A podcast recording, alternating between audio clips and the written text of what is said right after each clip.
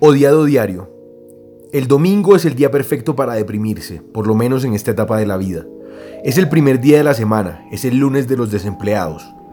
Es un día muerto en el que ni siquiera dormir es placentero. Los domingos vienen con la culpa de no haber hecho nada durante el fin de semana, con el vacío en el estómago característico de una semana más que empieza, una semana menos de vida. Otra semana en el sinsentido de tu existencia. Esta sí, esta sí va a ser mi semana. Desde mañana cambio. Mañana empiezo dieta, mañana comienzo a editar, mañana le hago los cambios a mi tesis. Hoy no. Hoy legalmente tengo derecho a perder el tiempo solo porque es domingo. Sin embargo, no lo disfruto. Maldita culpa.